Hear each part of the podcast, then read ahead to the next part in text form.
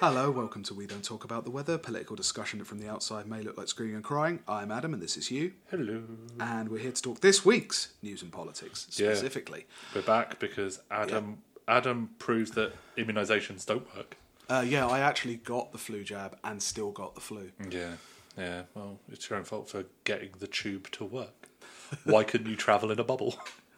Well, listen, I listened to all of the doctor's lies about herd immunity and about... I thought that just eating all of the zinc and all of the lead. You read something about heavy metals making. I read something about the amount of heavy metals in immunisation. Yeah, jabs. So you ate a load of old signatures, got profoundly sick.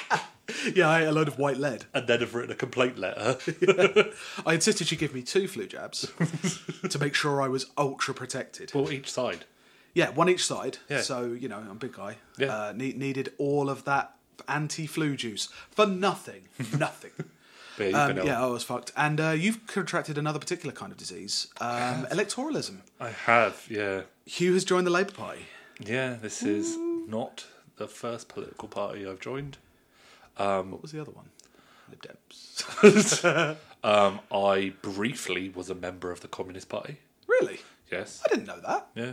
I've told you that before. When was that? That was fucking years ago. I would have been about 18. Oh, right, okay. That's when, and then I left because I thought that they were a bit tanky. So, which one? I can't. That's the thing. I can't remember. I think it was the British Communist Party, the British one. There's the CPB, not the Communist Party, and there's the CPGBML. There's the CPGB. Exactly. The one that's affiliated with the Morning Star. Oh yeah, it was that one. Yeah. And then I left pretty quickly because I couldn't see the point of it, and I didn't have any money. Yeah. But yeah. So now, I mean, now you're a kind of font of advice for this, but you're a real asset to this podcast now because you can tell me when you're briefing the press about WMDs. Yep. How do you lie so well? Well, I got lessons. Well, the thing is, I've joined the Labour Party too late to get the lessons on that kind of lying, the lying about WMDs. Sure. But I have been given lessons on essentially how to hit Jews with a wet towel so it doesn't leave marks. I was about to say, have you received the list yet? No, I have not been given the list of prominent Jews. It's on back order from Hungary. It's on the intranet. You haven't got your password yet. It's no, I love that. I love the idea that the Labour Party doesn't have a marked in power. There isn't a WhatsApp group. It's the Labour Party intranet. Yes. I have to go down to Labour Party head office with my Palm Pilot. So I joined the Labour Party. Yeah. I genuinely don't know exactly why, but... I think it's a fair... In all seriousness, it's something that I think about and I haven't quite been tipped over the edge. If there's an election, I probably will. Hmm. We're not exactly in the right constituency for it. Well, yeah, but Round Hill will be knocking over in Figgie Woodford. South Woodford, yeah. I don't mind. I walk there anyway every morning with a dog. Yeah. So I just go a bit further and knock on some doors with my dog. As if they let me. I wonder if they would let me knock on doors with my dog. My dog's really sweet. But then I don't look sweet. So it could look quite threatening. And I guarantee me knocking on doors in South Woodford... Labour Party sending around heavies. They'd assume that I'm homeless. Labour Party goons terrorising Tory pensioners. Yeah. But, you know... He had his dog on a string, said Dorothy. I do have dog on a string energy. But, it depends. But also, the Labour Party is... It's terrible. It's flawed in the extreme. There is a legacy of incredibly bad stuff. I don't think it has been a force for good for the vast majority of its existence. Yeah. But we're in a situation now where it is the most positive it has ever been. Socialism or barbarism, that kind of choice we end up getting to. Well, I don't have the stomach for accelerationism. I could not watch the... I think this country... It's because you've undergone actual suffering. Yeah, therefore, the possibility of more suffering is not always a win-win. Yeah, and I'm not happy with the Labour Party's position on cops, but there's 2 different ways of dealing with that. There's either this, of shouting about it on here and just getting grumpy about it, or I can join the Labour Party and try and do something. If it doesn't work, then I'll leave. I haven't joined Momentum because I can't be arsed with that stuff, and they've been making some weird choices. But And it's too late for you to become friends with Alistair Campbell now, because he's gone. Yeah, yeah. It's we would have been such good friends. There's so much that me and Alistair Campbell would have in common. It's a wonderful singing voice. Well, I shout at people sometimes, but maybe you frog march them to cash points. I just rolling down all the ludicrous Labour policies that you are now explicitly supporting. Yeah, I am. Yeah, that's me. Yeah, but we'll see. The thing is, you can go. Well, it's like we'll talk about it a bit more, but it looks like an election is closer than it was. And if the Labour Party don't win and they have another leadership election, I do not want Angela Rayner. Yeah. And I definitely don't want Jess fucking Phillips. Yeah. So I will vote accordingly. Vote as hard as you can, yeah. Sure. Also, I want to be a local councillor so I can become a dirty local councillor. And I could achieve my life's goal of being featured in Rotten Boroughs in Private Eye. Local councilman Hugh Owen. Here, there's a crude drawing of me because I'm known for just wearing a string vest at council meetings. Was it it was Chris Williamson, wasn't it, who had his count when he was a councillor or some kind of local politician in Derby before he was an MP, he had a Rolls with SOS on it, which was Saviour of Socialism or something. Bullshit. I want to say that's an urban myth that I have heard. I might be mangling the details there. Yeah. But it was... You need that kind of energy. Imagine being a fucking local councillor. How great it would be. Well, I don't want to be a local councillor now. Spiritually, it'd be terrible, but... I would happily be It's in Our Friends in the North at the beginning when you see the Labour Party, the former Labour Party guy who's sorting out property development stuff, driving around the slums in his Rolls or a Jaguar, and all the kids coming out to see him and wave at him. I want to be that, even though I can't drive. But yeah, we'll see. Yeah. So, we're back to current events. Yeah. This week, another flurry of activity. There's almost no point in trying to go through it in minute detail, but let's try. Okay. So on Tuesday, Boris's deal passed its first reading. Bills have three readings. This is the first one of those. Hence it's called the first reading.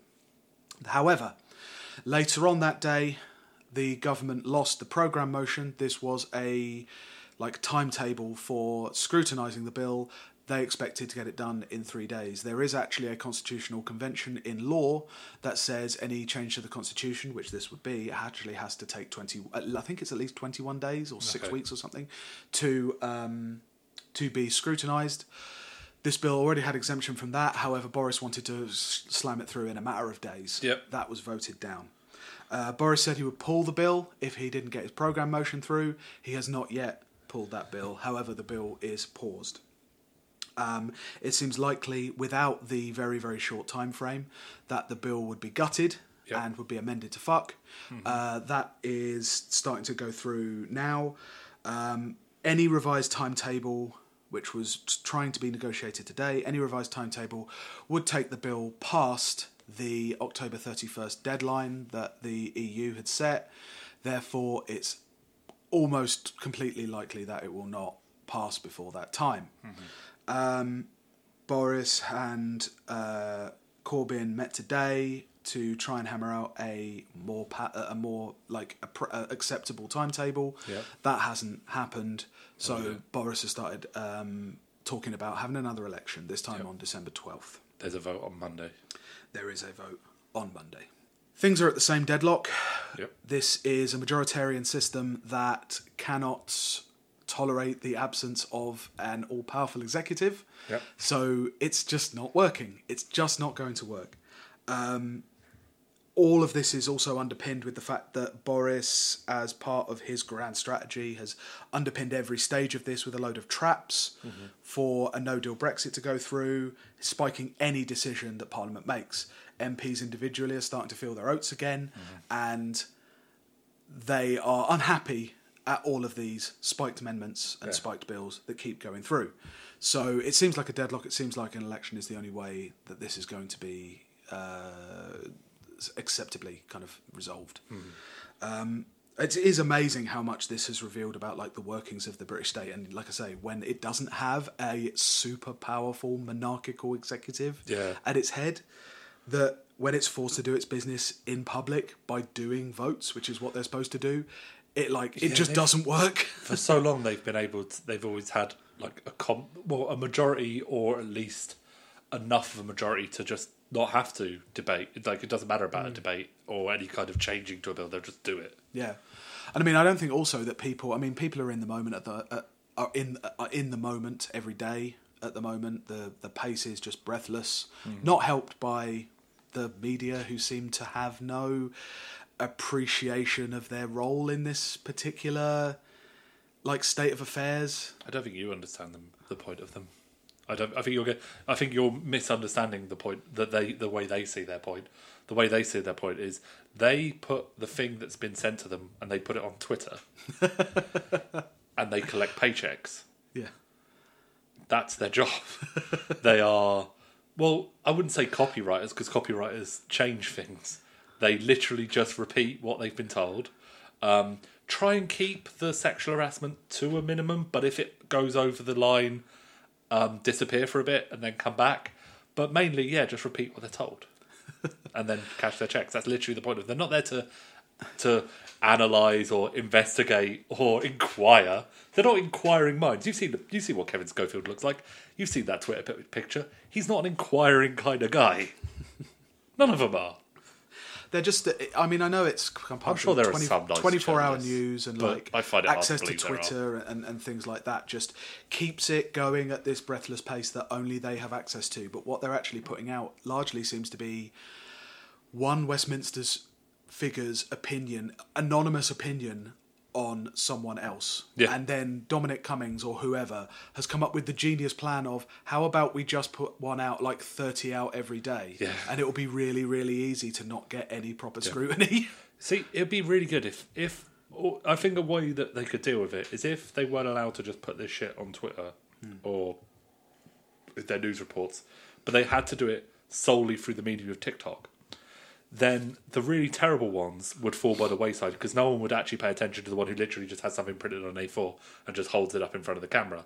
You know, the ones who get all the attention, they'd at least have to put some work in it. They'd have to add some razzmatazz, whether it be someone marching in place because they want to remain, or, dressing up as an anime character to explain what Dominic Cummings wants them to do. Naruto running for Cummings. Yeah. I mean, I don't think that they've...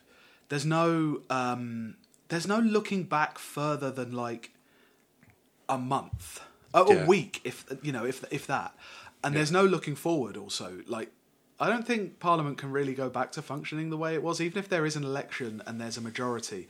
I don't know how easy it's going to be to go back, especially now that party discipline has largely broken down in a system that depends on. There was some fucking tweet. It was during that hilarious bit when all the Remainers did a huge vault face and started having a go at Corbyn for not doing Stalin enough, not disciplining his MPs to not vote for the bill, which a number of them did, mainly the ones who said they were going to. Yeah. But also there was this tweet. I can't remember who actually did it. It was I can't believe Jeremy Corbyn is going to tell his MPs how to vote. And it's motherfucker, what do you think the parliamentary system is? What do you think the whip system is? This is literally how this has always worked, because it's the only way it can work. Well, what's the point? What's the point of them? If, you can't get them to vote in, if you can't get them to, follow a specific plan. I get what you mean about, it don't know if it can go back.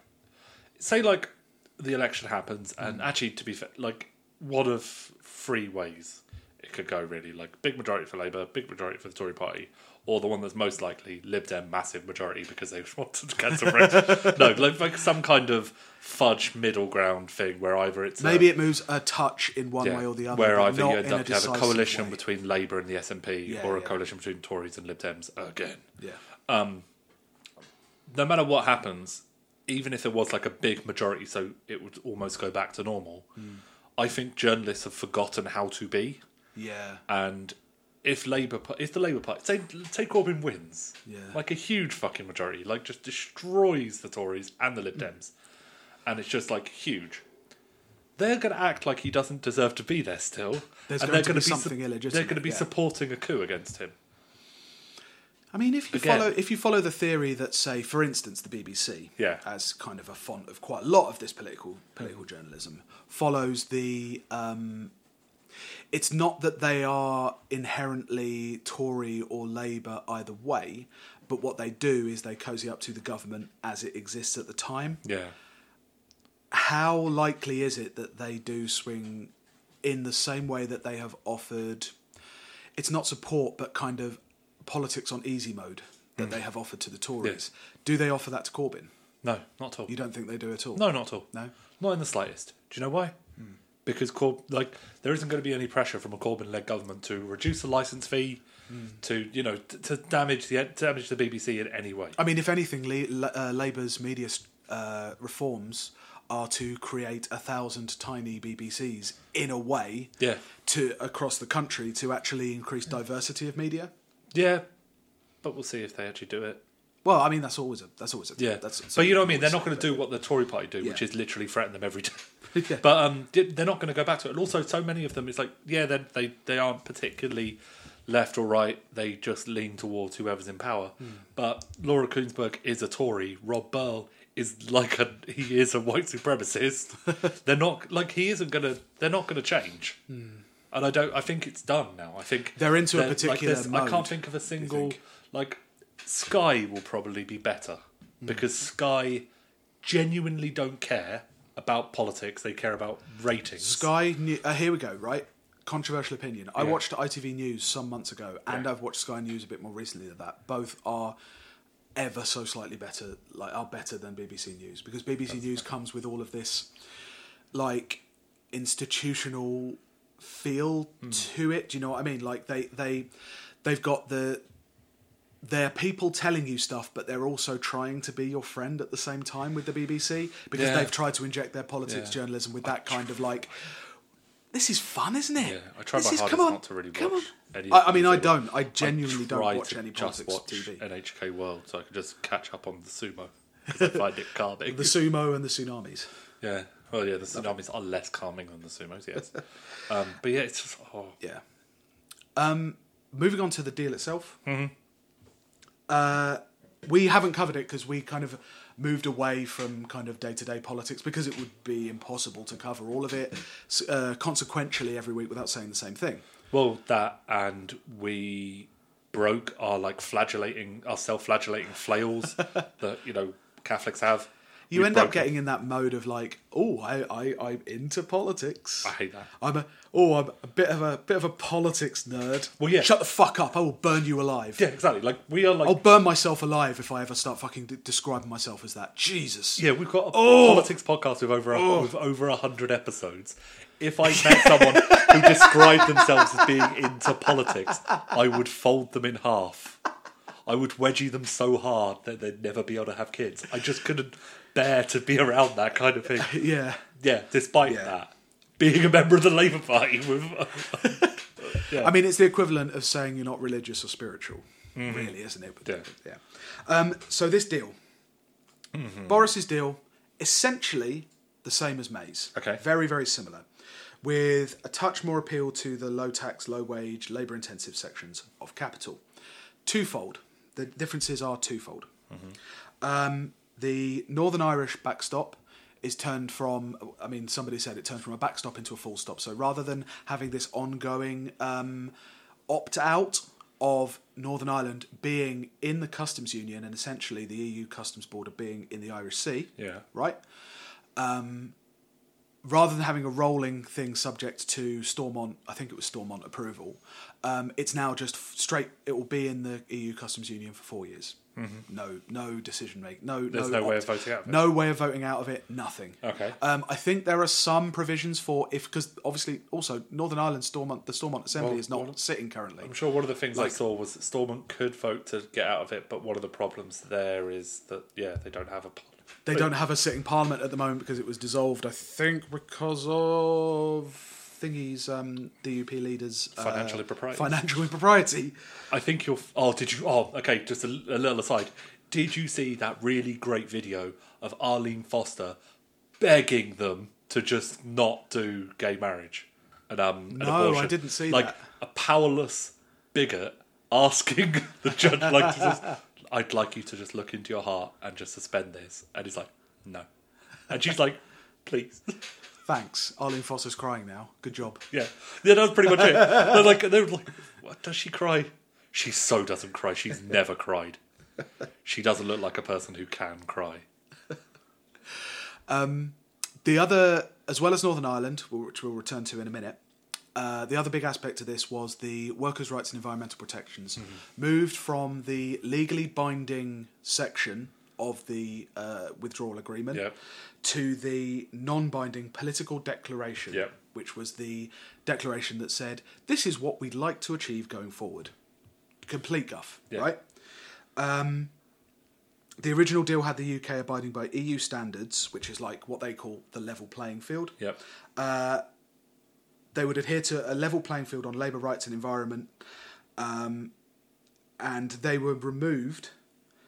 But the revised political declaration says that the UK and the EU should uphold the common high standards in the areas of state aid, competition, social and employment standards, environment, climate change, and relevant tax matters. There has been this constant tension within Brexit thus far. We have generic Brexit, just leave. It's what the Tories have been leaning on for so long, and it's what largely Remainers have been fighting against. It's been a weird nonsense proxy battle. Now we start to get to see more of the detail of exactly what Brexit will look like and what kind of Brexit the Tories want, which to me seems like the more relevant fight. And what we're starting to see of the Brexit that they're going for is they're going to try and salvage a new forge a new Conservative coalition out of largely low tax, low regulation, like Britain is Singapore, except with even more low paid labour. Without explicit slavery. Yeah, and for some reason, a bunch of Labour MPs came out just before this bill and said, "Oh, don't worry." Boris has assured us that he'll be fine. Like, come on. Yeah. Right, now, you're Labour MPs, and I know that it is a low bar. It has almost no prescriptions left as to what it is to be a Labour MP. Yeah. Conservatives have it easy. Essentially, they have to be borderline patriotic, but not all the time. Borderline social conservative, but even they don't even have to do that. No. And they have to believe vaguely in the free market, except they've also got an opt-out if they want to be like, don't sell the family silver, one nation, patriarchal, capitalist like that. They've got an opt-out for everything. Labour MPs also have opt-outs on everything, but there are some things you really can't opt out of, and that is making it so that people can be sacked minute by minute, and that 10 days of holiday a year generally is considered a Labour sticking point, right? You'd think so. As the newest member of the Labour Party, I would like to say... Now that you're responsible for all the Labour Party's decisions... I'd have fucking Dan Jarvis voted. Remember Dan Jarvis? Oh. He voted for the bill and against the NHS provision that they tried to put in. He voted against it. I want to... Oh, no, actually, maybe that was just the usual suspects. That might have been just the Kate Huey crowd. Yeah. No, he voted for the bill. Of course he did. Put the bill through. It's like, remember when he was going to be like Labour leader? I remember when he was going to be... He was going to run tanks all over all of the problems that Ed Miliband had. Yeah. Oh, God. He's Northerner and a troop. That means everyone will have to vote for him, otherwise they'll be hypocrites. And it turns out, it just doesn't fucking matter, does it? I saw the NHS thing with the vote to like make sure that the NHS would be protected from any future deals, and every single Lib Dem abstained. Yeah, and then claimed that it was an elaborate trap set up by the Labour Party to prove that the Lib Dems don't like the NHS, and it's like, well, you don't. I have read the Orange Book. Yeah, I know most of their voters haven't, but I mean, and they rely on it. We have said it before. Like, what's amazing about the Lib Dems is we're talking about sticking points and principles there. Like, the bar is even lower for Lib Dems. They can position themselves absolutely anywhere on the political spectrum. What's astonishing about them is that they're where they choose to position themselves, which is apparently electing homophobes and against the NHS. It's... Where's, like... Because there isn't, like, a socially liberal bit now. They've given up on that shit. I wouldn't necessarily say... No, in reality... I imagine most of the Lib Dem supporters are socially liberal. Yeah. But the people that are in there and the ones who are like in charge and allowing people to join. Yeah. Like that fucking Bracknell dickhead. Of course. But then but these were not decisions. They're not massively in favour of democratic choices. They used to be anti ID cards, but I don't know if they're are they against the having to bring your ID to the ballots thing? I imagine... I haven't heard anything that they've said. I imagine they've got no problem with it, because I saw around, what's her name, the Lib Dem in Oxford, I think, Leila Moran. Yeah, and she was saying that, people with passports tend to be more intelligent and tend to lean towards Remain. Jesus. And she was she said it like she was just asking questions. I've just happened to have noticed that people with a sloping forehead ridge tend to vote Leave. Just asking questions. Going abroad on a stag do to Prague and smashing up the place when you get hammered on beer that costs £1.50 is a sign of intelligence. It's just that this automatic tropes of middle classness that automatically prove your intelligence. It's gross. It's really gross because also it's not big enough. Have you not seen what's happened to the country over the past 10 years? They're calling it the shrinking of the middle class for a fucking reason. Mm-hmm. These people are going away as they either maintain their living standards enough to be in the top 10% of richest, or they fall down into lower middle class or working class professions. Mm. And oh man.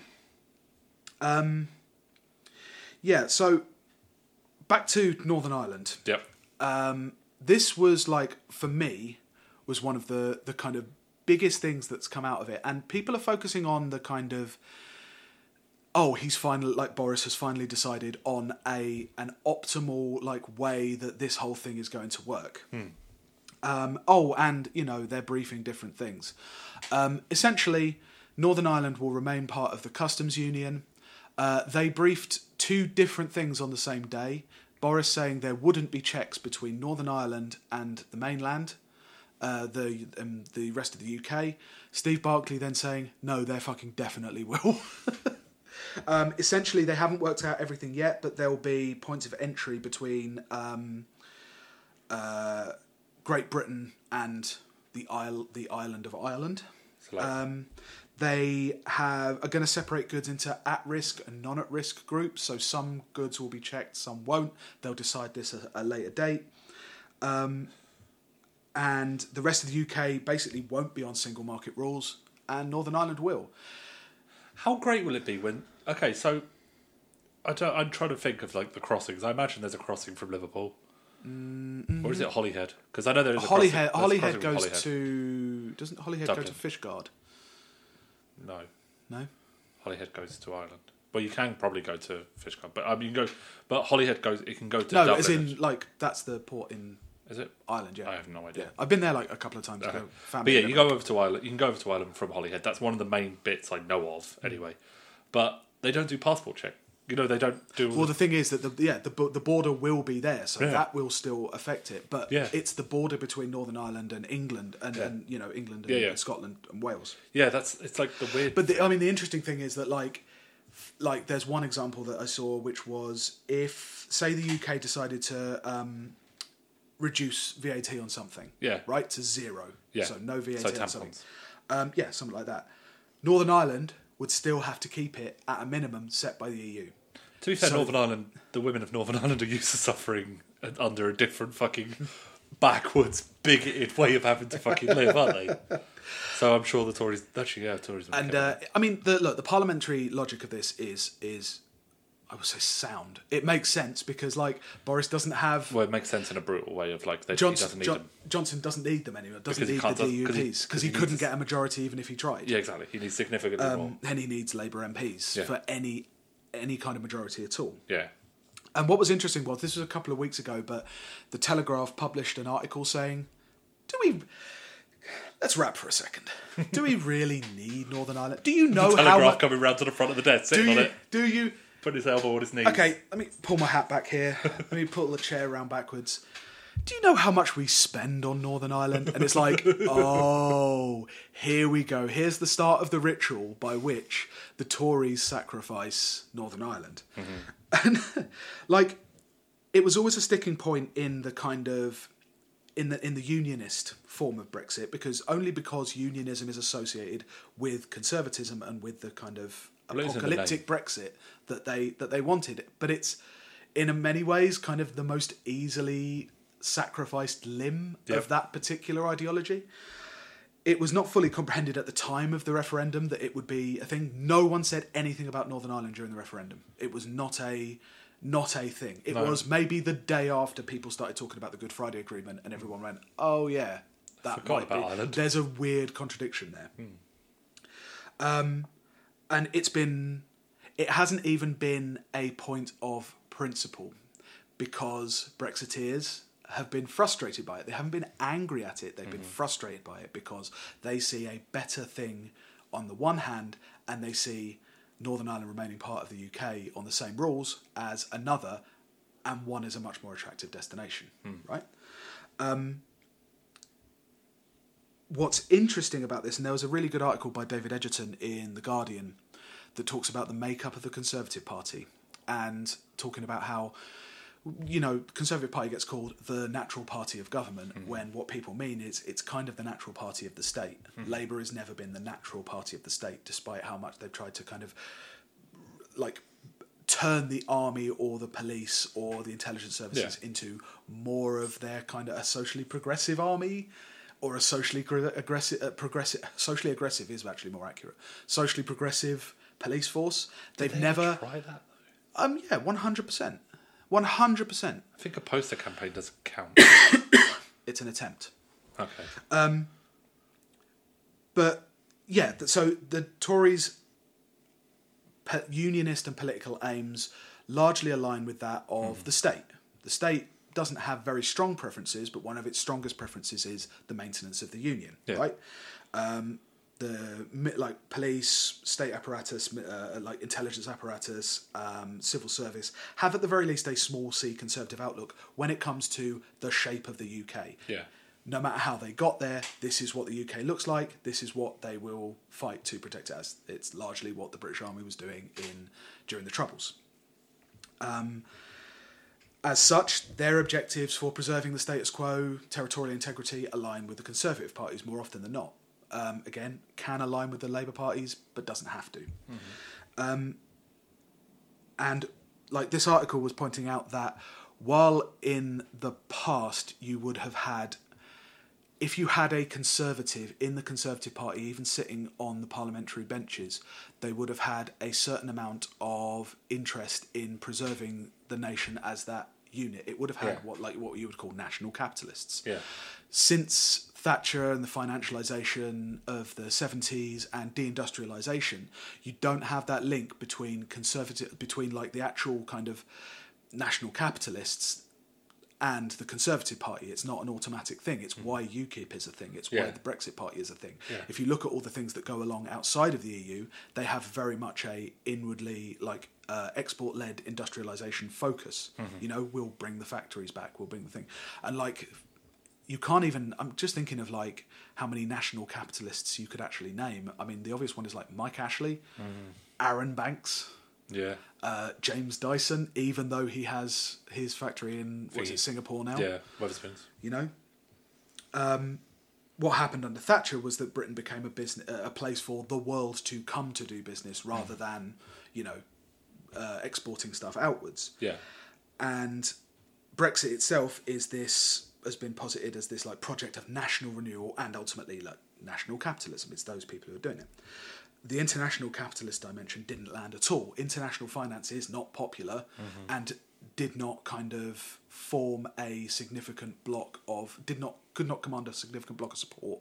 No. During the referendum. Yeah. It's part of the reason why Remain lost, because they were associated with all the people who you would naturally hate. Yeah. Whereas the idea of this like nostalgic rebirth of industry, it has a certain appeal to like old schmaltzy images of the 70s and like as much as ideas of rebirth of the empire were important to Brexit.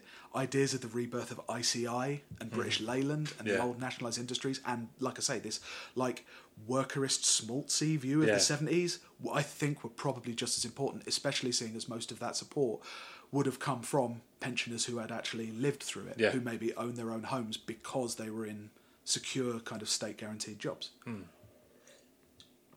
The way this comes back round to Northern Ireland is that in the Tory imagination, it was always like this linchpin. It was always the most Tory place. Right? Now, that doesn't have a place in the imagination. That it just has lost its place in the imagination of your average like Brexiteer, of this project of national renewal. So because you don't have that alignment between the state's objectives and the Tory party's objectives anymore... they are free to completely abandon that. If MI5 wanted to keep Northern Ireland as part of the Union, they wouldn't have an automatic political vehicle to go to do that anymore. There's no synchronicity between those two things. Like, Northern Ireland's the most, in its Protestant sense, is the most Tory place. It's the most socially conservative place in the country, and it's also the most precariously British. You know, I mean, if Northern Ireland could go, why not Scotland? Why not Wales? You know, despite geography, like the advocates of Northern Ireland being a part of the UK are way more proactive than Scottish Unionists or Welsh Unionists. You know, and the Tories trading Northern Ireland as a part of Brexit is just this perfect, like it's this perfect symptom of the party trying to find its place and not having an obvious constituency. They've abandoned that constituency of like national capitalists and the state and things like that. And this Brexit deal shows that actually what they would like to do is go towards this low wage, low regulation economy that favours largely, I mean, things like agriculture, labour intensive sections of capital. And it's interesting to see whether that's enough.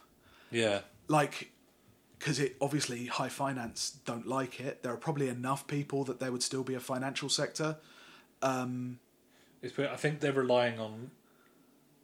I think there's like a whole generation of olds who do not like the idea of giving up Ireland. The kind of people who complain about Jeremy Corbyn ever having talked to anyone with an Irish accent. And I think the Tories are relying on their memories being so terrible that they will vote Tory even though Ireland becomes unified. Or because also remember, and they'll vote Tory for at least one more time before they die. And the younger ones don't care. I mean, also remember that they don't really need to depend on Northern Ireland as this integral part, because all throughout the Troubles and afterwards, the way that the British media has portrayed the Troubles is tribal. It's certainly almost orientalist and imperialist in its way, but it was, Catholics and Protestants can't get on. The British army was there to keep the peace, which was flagrantly not the case. But also the case was never made that, we're sending the army over there to quell rebellion. It was never portrayed as that, because if it had been portrayed as that and then they lost, which to a certain extent they did, Sinn Féin achieved a lot of its political objectives with the Good Friday Agreement. Because of that, that would have been a much more shattering event for the British state. So what they did was they did the whole thing. They did the thing they did everywhere else, which was we're in the middle here. We're just, hey guys, just calm down. Okay, here's this gun, UVF. Here's this bomb making equipment. That is literally what the British do. And like again, it's this matter of the Tories. At least Boris is trying to... At least now we have some idea of when Boris is trying to maintain a future Tory party, we know what he's going to go for. And it's the scummiest, shittiest, fucking most depraved section of capital possible. No green capitalism. No thing. This is fucking old-fashioned mine owners. This is... Not even pretending to be green capitalists, not even those ones. This isn't high-tech Singapore capitalists. This is fucking work in our Amazon warehouse till you die capitalists, but it will have a British flag on it. It's those guys. And at least, you know, we have some greater idea of what's going on. So for our second section today, we are going to talk about Led by Donkeys. They are the smartest. Continuity, the militant wing of Continuity Remain Adbusters. Yeah, yeah. Ugh. It's weird because this stuff came out, like, was it last week? There was a really good article about satire and how it doesn't work. Yeah. Well, this isn't even the weird thing is this isn't even satirical. Yeah, I mean, but their book has literally got a tagline that's like about how they use laughter to change the country. Yeah. Where they demonstrably haven't changed the country. But anyway, Carol. Yeah. So as you mentioned, they have a book coming out. Yeah. Here's the blurb. Seeking to highlight the hypocrisy of our politicians on Brexit, four friends, armed with nothing more than ladders, roller brushes and a treasure trove of damning statements from our leaders, slapped up the politicians' biggest lies on billboards around the country. This guerrilla operation wasn't easy, but it wasn't long before the British public enabled them to take things into their own hands, and the rest is history. What? What does that mean? Leave the EU or remain? An apparently simple question divided the nation in historic fashion. Many of us believe the words of these politicians. By putting up their quotes as billboards, self-styled Led by Donkeys had clear intentions to compare the promises that have been made across the years with the damning reality. The official visual account of how four ordinary people managed to expose the government's hypocrisies through a nationwide guerrilla advertising campaign. Four ordinary people. Now, also, before you go to the Led by Donkeys thing... It's like referencing to World War One. It is, yes. You know, men. The origin's actually heroes led by donkeys. It's lions led by donkeys. Lions led by donkeys. The phrase is actually way older than that, but it's mainly famous for World War One. Sure. Yeah, but so first off, they're implying that, you know, the plucky British voter who voted in that is a lion. Yeah, is a hero. Yeah, badly led. Yeah.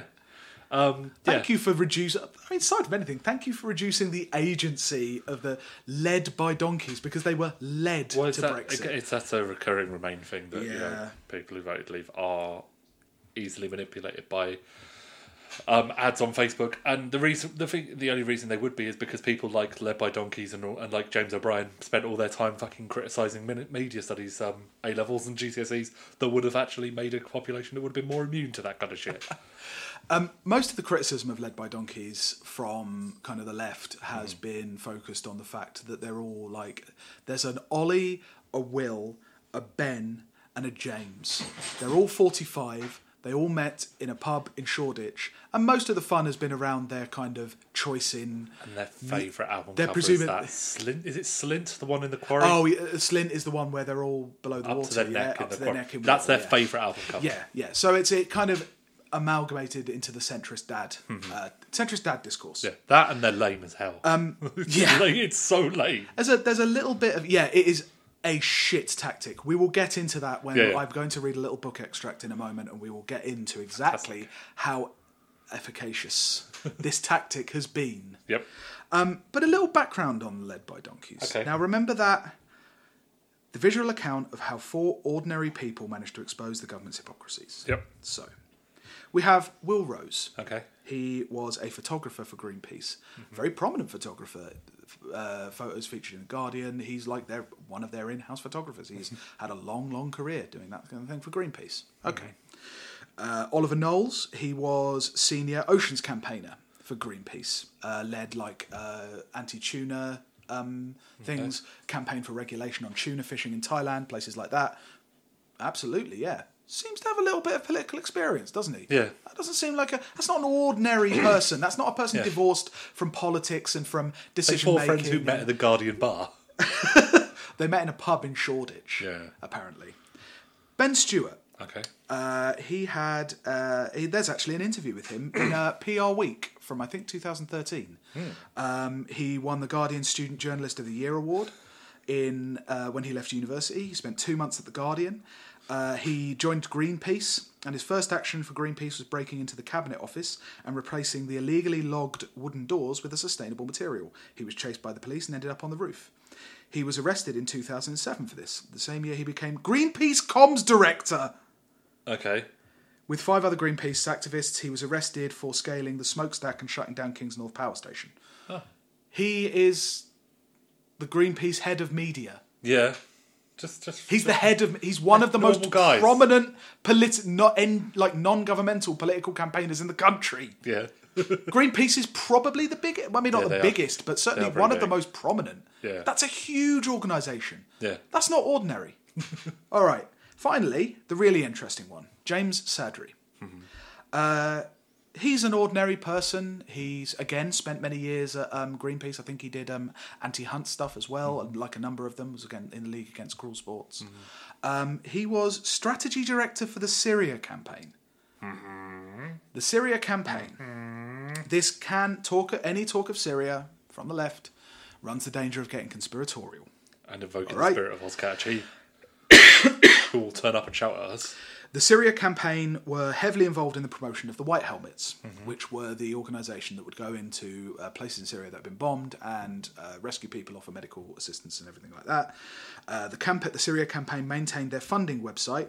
The White Helmets were founded and trained by James Le Mesurier, who was a former British mercenary and military and intelligence officer. So what I'm saying is James Sadri... I'm not saying James Sadri is a spook. No. I'm not saying he is an agent. I'm really not. The Syria campaign itself was a non-profit that was set up as a campaigning organisation dedicated to civilian protection.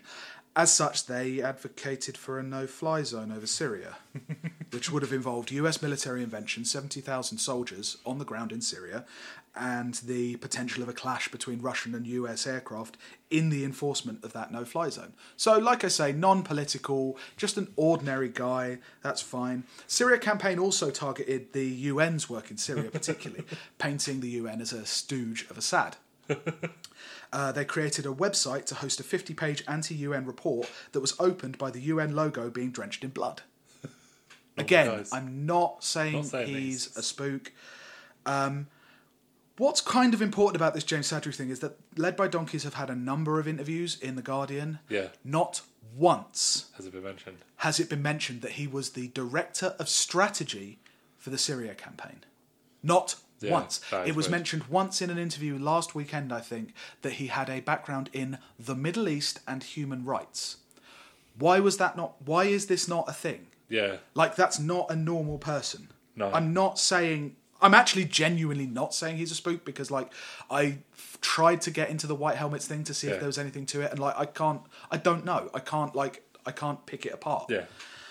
What I am saying is, he's not just some guy. None of these are just some guy. That just met in a pub. They are, I mean, not to sound like a fat southern sheriff, they are literally professional outside agitators. Yes. That's literally been their entire jobs. They're all in their 40s. They're all in their mid-40s. So they're like maybe 10 years older than us. And their entire job career, paid for careers, has been working on political campaigns. Yeah. This is why this desperate rush to paint them as just ordinary blokes. Oh, we just happened to meet in a pub. The head of Greenpeace, the ambassador to the UN, and the prime minister. It is really bizarre. There is something. It's like, yeah, it's part of like that kind of continuity remains idea about itself though. That they've only become... Like, one of the things is that they've become politically motivated because they've suddenly realised how much they're going to lose and how much they have to... How much they love the EU. There is also something to be said for their portrayal of, like, the innocence... Like, they want to be portrayed as innocents. We've talked about it a lot before, but the change in Generation X after, in this country, the loss of the 1992 campaign meant a lot of people leaving socialist or borderline socialist organisations... anti-racist, environmental, women's rights, etc., and really trying to distance themselves from being labelled as political or being labelled as ideological. Yeah. So that's largely the birth of the NGO movement. I think Aaron Darty-Roy's talked about it quite a lot, how a lot of the energy that could have been gone into resisting neoliberalism actually went into essentially charity work because you could feel morally pure while you were doing it. You didn't have to make any explanations of like the Soviet Union. You didn't have to explain away sending tanks into Prague. Yeah. You could just concentrate on doing morally pure things like feeding the hungry. Without the downside of that is obviously not addressing the systemic causes of that, which we can now see in all of this Remain Brexit activism stuff. Yeah. You know? There's also the thing, like, Remainers like to put out this idea of themselves as they don't want to be fighting this battle. Like, you see the signs on Remain marches, like, I'd rather be home making a cup of tea. Yeah. So another reason, like, you know, they're just normal guys rather than this is their job. This has always been their job. It always portrayed as, like, kind of insulting. Yeah.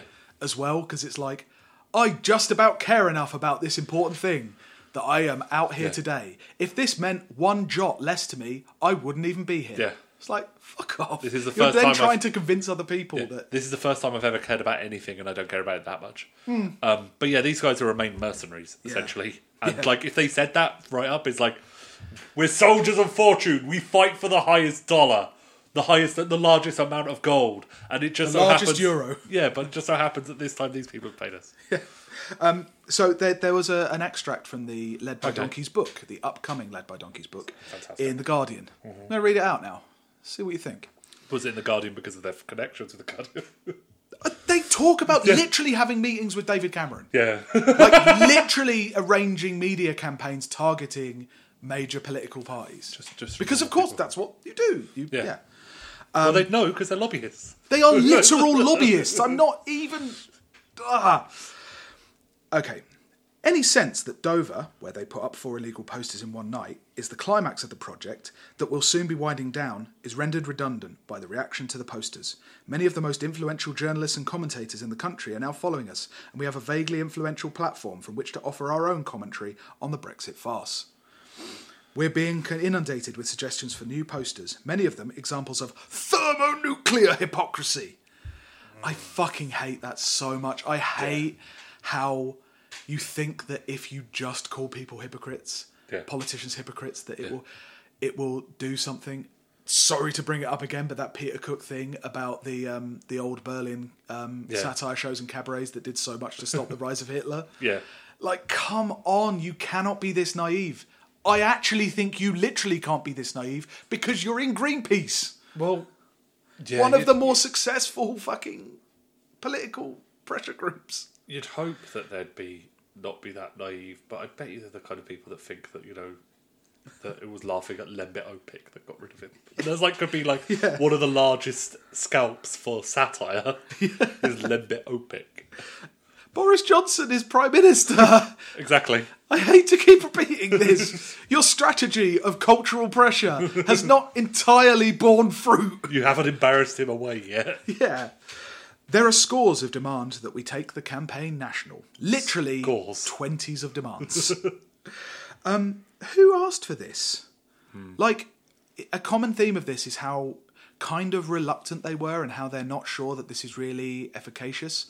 And again, knowing what you know about their backgrounds, and if you feel that strongly about Remain, or even if you feel that strongly about the short-term difficulties that the parliamentary system, the British political system, is in because of Brexit, whether it's a distraction from more important issues or whatever, if you wanted to make your thing heard and, like, you wanted to do something about this, and you're an activist with years and years of experience of direct action, why this? Why this particular thing? They're not funny billboards. No. They're not particularly enlightening billboards. No. It's weird. They carry on. Ideally, we'll hit the northeast, preferably Sunderland. Its place in the Brexit story was cemented when it declared early on the night of the EU referendum and became the first indicator that Britain had voted to leave. Certainly, we needed to get out of the southeast. God. But how can we get our posters up across the country when we all have young kids? Maybe you should sort out a fucking movement, mate. There's a big fucking Remain movement out there.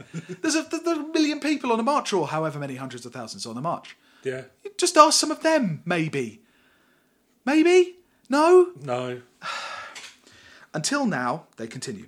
Until now, we've been putting the children to bed, then pulling on our high-vis gear over a North Face fleece. I can't resist the cultural tropes. I really can't, because there's so many of them are so accurate. I thought they paid for the billboards. We get to that. Pulling on our high-vis gear to paste up posters in the dark, but always, with the exception of Dover, getting back in time to get the kids to school and nursery in the morning. Sunderland is 300 miles away. Even if we got the billboard up in half an hour, the whole thing would be a 12-hour operation. For the first time, we start to entertain the possibility of setting up a crowdfunder. For the first time, we start to entertain the possibility of putting up a crowdfunder, said the head of media for Greenpeace and the strategy director of the prominent outlet for news in the West from the Syrian civil war. For the first time. You're lying. You're lying about that. You should put that on a poster. Shortage. An online push for funding from the public. Yes. A lot of people are asking us to do it. They want us to see the posters proliferate. They want to be involved, and donating cash would give them away. It seems it isn't just us who find Led by Donkeys cathartic. For a reminder, catharsis is the process of relieving bottled up, strongly held emotions, right? Mm-hmm. That's what catharsis is. What emotions have been bottled up by Brexit? Yeah, none. What emotions have been left unexpressed? Well, did you see that thing coming out today of the majority of both Leavers and Remainers are okay with violence to achieve what they want? Like, I think it's like 56% of Remainers are happy for there to be violence, and like 70% of Leavers are happy for there to be violence. Yeah, none of them are bottling anything. No, no one's bottling anything, and it's like. You cannot possibly look at the Brexit debate and think that's what it is. Also, you can't look at Madalena Kay and the way she sings her heart out and think that she's bottling up those emotions. She's pure gold. And I mean, aside from anything, if we're talking about the effective politics, the politics of emotion, what I really want to see, what I hear from everybody more and more, is the ability to put up more advertising information. Well, that's more the thing. Advertising. It shows the generation they are, and like. Because, you know, they're literally 10 years older than us. That Gen Xer, 92 went wrong. They went into NGOs, that kind of thing. And so what's one of the main things that they're obsessed with? And of course it is advertising. It's Adbuster stuff. Yeah. It's put this thing alongside this thing. It will really make you think differently. Mm-hmm. And it's like we have an entire regime of signs and semiotics designed to make us feel all sorts of ways about literally everything. Mm. You cramming another ad down Britain's bloated ad hole, cramming another bit of... It's fucking gang stalking is what it is. It's semiotic gang stalking. That's all advertising in. And I literally work... I say work in advertising makes me sound like a cunt, but I'm actually just like an office admin guy for a company that does advertising. And I fucking hate it. It's it's literal harassment. No more signs, no more information. I always forget his name. Batman of the Future, Henry Rollins' character. Oh, Mad. It was the Mad. It's not the Mad Midnight Bomber. No, that's the tick, isn't it? Yeah. I can't remember his name, but he. The guy who screams too much information. Too much information starts blowing up libraries. Yeah. Yeah. They continue. We chew it over on our WhatsApp group, #postachat. By going legit, we could certainly expand our reach. If we were to raise 5 or 10k, unlikely, but you never know. Going legit, can you imagine? The press, the head of communications... The press would have a field day! The head of communications for Greenpeace going legit? I can't believe it. A photographer for the Guardian going legit? No. He wasn't for The Guardian. He has a lot of photos in The Guardian. He is actually a photographer for Greenpeace. He's a freelancer. Okay, fine. Yeah. Okay. But guys drinking in a pub in Shoreditch going legit. The only thing they've ever done that's not legit is either encourage horribleness in Syria and probably a load of coke. Direct action, to be fair. Direct action. Yeah, but they're direct scaling action. King's North and like shutting it down for it. They shut it down for a day. That's a legit thing. Yeah, legit. It's literally an illegit thing. But that's a thing. Fine. On the other hand, this was never meant to be a legitimate advertising campaign. For us, the illegality of the pasting is part of the reason we're doing it. Our side of the Brexit debate... They were having a midlife crisis. They just wanted to recapture their youth. Our side of the Brexit debate seems to us mired in technocratic, albeit important, assertions about jobs, rights and standards. What it lacks, we think, is passion. Where's the edge? We've taken our fair share of direct action over the years, be it against the Iraq War or climate change. And... He's not wrong. They are not wrong there. Yeah. The Remain campaign originally definitely was a lot more restrained, logical, and largely hit the points that every government had been hitting before about jobs and all that kind of thing. But putting up billboards with 2 tweets side by side, something that, by the way, everyone can get for free on the internet every single fucking day, and not just on Twitter. Yeah. You can get it on every social media platform. You get it on BuzzFeed, you get it on every content aggregator. It's not a new idea, it's not hard hitting. I don't understand who this gets to. The thing is, I said, like, I was joking there about them going for a midlife crisis. I get it, but I'm pretty certain that is part of the fucking the excitement for them. Is that like I'm going through similar feelings? Oh, you know, my kid going and like you know, are you starting the change, the male change? Am I about to? Well, no, like I think. Am I about to see a leather trench coat again? You say that like you didn't have one as well. I never had a trench coat. Couldn't afford it. It was just a 3/4 length. It was, yeah, it was a 3/4 length. I couldn't afford the extra 1/4 length. This is where the last bit of the money is. It's where it costs the most. I'm going to start you a Patreon just to get you a full length leather coat. Vegan. I don't want that much cow. Vegan leather coat then, fine. But like a PVC one. Oh, yeah. But like, you know, you return back to things that made you happy when you were younger. It's part of the reason why I've gotten back into fighting games and why I'm watching so much anime. I'm just saying that they're not normal people. Yeah, so that's the big thing. Yeah. Britain faces the single biggest political moment in its post-war history. The nation has cleaved in two, and the debate is as brutalising as anything we've experienced. A band of charlatans and frauds is on the verge of taking us out of Europe, based on a vote that was swung by lies and corruption. And yet nobody is so much as sitting down in the road. No, the fact that we're breaking the law to put up our posters is, in a way, the whole point of the project. Yeah, nobody is so much as sitting down in the road, says a person who got Greenpeace... policies over by sitting down in the middle of the road or sitting down in the middle. It's like, it's a weird thing to just, I'm not going to get angry at that because like everybody has to approach politics in their own way. And if they feel that this is not the correct way of doing Brexit, then whatever, of doing Remain campaigning, then whatever. But also you have a huge gamut of strategies that you have direct experience of. Mm. What is it about billboards that made it so compelling? Yeah. You know? The next day, though, the Times ran as a double-page spread on our billboards. Davis, Fox and Rees-Mogg are called by journalists to account for their quotes. Yet more examples of fantasy and hypocrisy are flooding in from the public. David Davis is crying now, thanks. Well done. Then we're contacted by the people at crowdfunder.co.uk. We think your project could really work, says Simon, the founder of the site. You could raise a bit of money. Did they call or did they beat him? Shit, a pub in Shoreditch as well. We'd prefer to stay anonymous.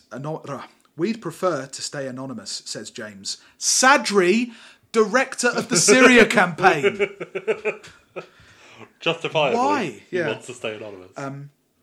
Of course, he says. Why not start out asking for 10,000? See how it goes. We sit at our computers. Ben and Ollie in London, James in Bristol, Will in Sweden, staring at the screen, pressing refresh, watching the totaliser rolling over and over. By the end of the first day, the crowdfunder has raised £30,000, and by the following evening, we have £56,000 in the bank. We're now buyers in the cutthroat world of outdoor overhead advertising, and we have precisely no idea what we're doing. Where do you even buy a billboard? Do you just phone someone up and order it? The guys at Crowdfunder put us onto the biggest billboard company in the country. James calls them and outlines the concept and the support we're getting from the public. They didn't know how to buy outside advertising. They knew. The head of media of Greenpeace didn't know how, didn't even know anybody to ask about how to buy. Didn't even know who to ask to buy outside advertising. Hmm. I don't think that's true. I think that's a lie. The woman says, sounds fascinating. Their woman replies, send over your designs. So we email her what we want to put up across the country. It takes her 10 minutes to reply. Absolutely no way. Sorry, this is all too political for us. Too political? In the past, they happily plastered UKIP posters up and down the country, but they won't be budged. Just a little aside there. At election time and with political parties, there are entirely different rules. Political advertising is a real problem in this country because absolutely nobody has actually wanted to take on the responsibility for regulating it. Mm-hmm. The ASA won't do it. Ofcom won't do it. And it would ultimately have to come from Parliament. That would mean breaking the current rules of people only get like a certain amount of political party political broadcasting because there's worries about a lot of money flooding into political advertising and it becoming like America, which is an understandable thing. But in any case, political advertising isn't just willy-nilly. Yeah. So that's why. And again, I would expect someone who was the head, who is the head of media for Greenpeace. People who worked on political campaigns to understand it. See, you understand it, and you're just into politics. We get a message from an independent billboard company called Air Outdoor. They love the project, they say. Can we help? We mainly have sites in Yorkshire and the Midlands. Are you interested? Yes, we are. We're very interested indeed. We decide to launch with 12 designs, 11 decided by a Twitter poll, plus one quote that for us is non-negotiable. It's going up, whatever the public thinks. But first, we need to check it with the billboard company. So they put their billboard designs that are tweets up on Twitter for people to decide on before they spent people's money on putting a billboard up with the hope that people would take photos of them and put it on to put it back on Twitter. So good. You're okay putting up the Boris one, right? Asks James after emailing them the design. You're not. Okay, we're not okay with putting up that one, no, says our friend at Outdoor. You won't put up fuck business on a billboard. I'm afraid not. Even though he said it. Yup. What about F***K business? Nope, we're just not allowed to put stuff up like that. Yep. Regulations, I'm sorry. Again, yep. I can talk from experience here. No, you're not allowed to put up a swear word. You're not even allowed to put up a bleeped swear word in any way on any British advertising. Not that out of the ordinary if you think about it, or if you have direct experience of it. James Sadri, director of the Syria campaign. It's the same at Build, another independent billboard company that is keen to work with us. No go for Boris. James breaks the news on poster chat, but we won't take no for an answer. The billboard regulators can *** off. So yeah, they go on. Ben texts, I've found a site half a mile from the Jaguar Land Rover factory in Solihull, heading towards it. We could do fuck business there. James, genius! Capital letters, 2 exclamation marks. Will, whoop! Single exclamation mark. Ollie, boom! Exclamation mark. Love it. Rupert, and bang goes the dynamite. It's just like, no, I made that last one up, but it's just all of that, like, yeah! Faux shizzle! You know? My experience of group chats is very different to this. Mm-hmm. Because they essentially talk... It's like talking with your friends, but in text. In text format. It's like writing a letter. So then they talk about getting the poster printed, taking it up there. They're going to do... This is another illegal poster operation. They get it printed. They discuss between themselves whether to censor out the F word, and they decide to... put it up in its entirety, even though they mention themselves it is on a road that is on the school run. They don't care. They're so dangerous. Just like what's going on here. They say, if we drop the F-bomb on a billboard, it might spark a local conversation about the direction the former foreign secretary and his allies are taking the country in. I've started a conversation by putting pornography up in front of the school. It might start a conversation. Brexit is all anyone anywhere has been talking about. A glib billboard doesn't do anything to advance that conversation. This one says a swear. Maybe this is the thing to finally pull, like, freak the squares enough.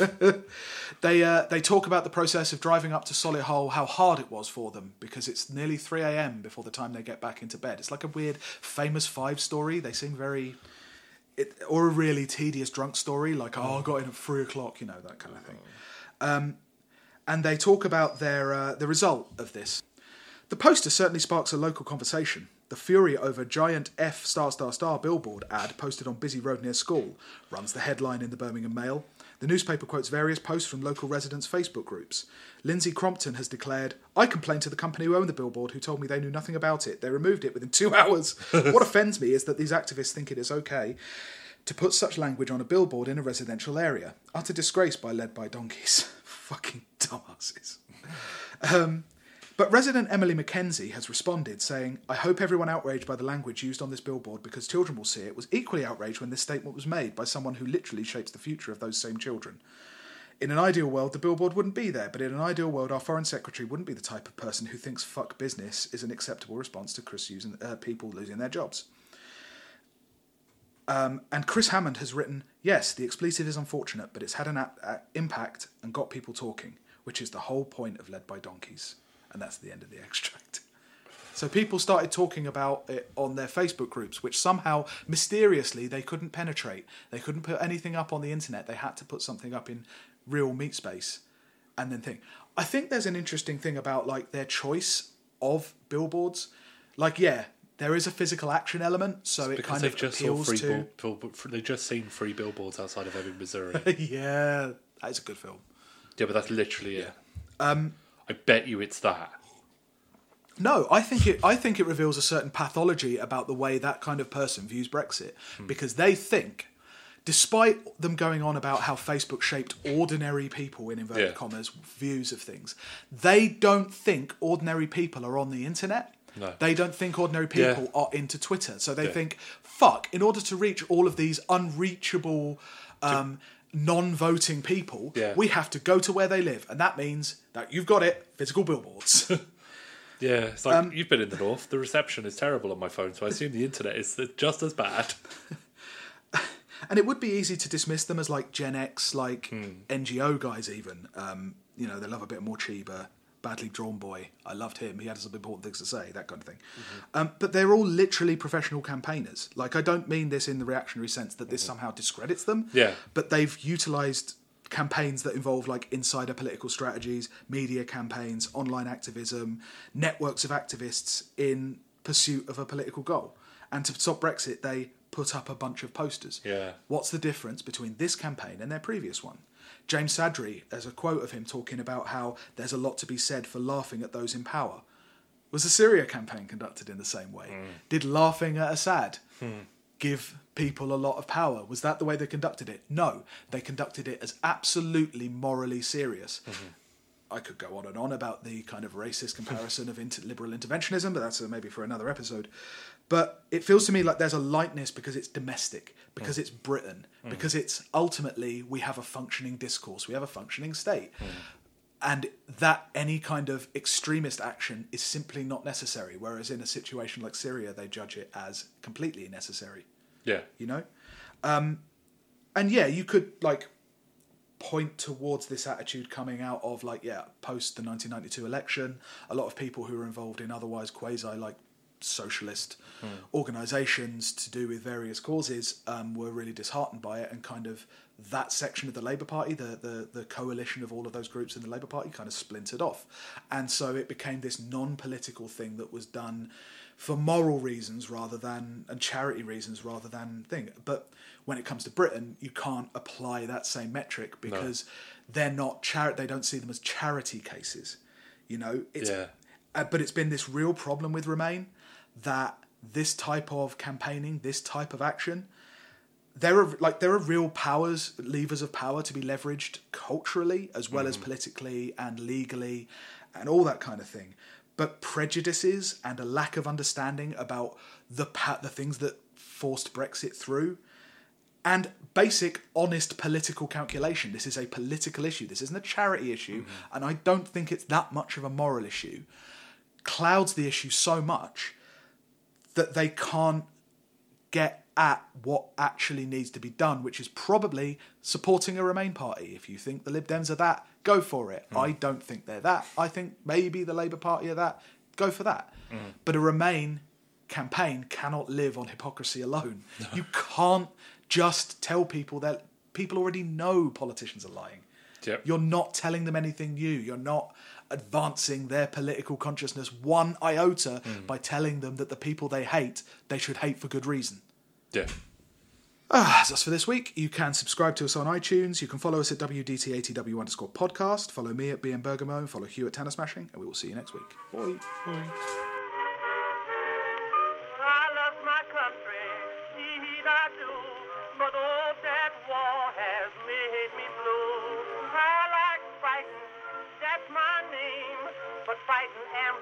About the fighting game when Mr. Hoover said to cut my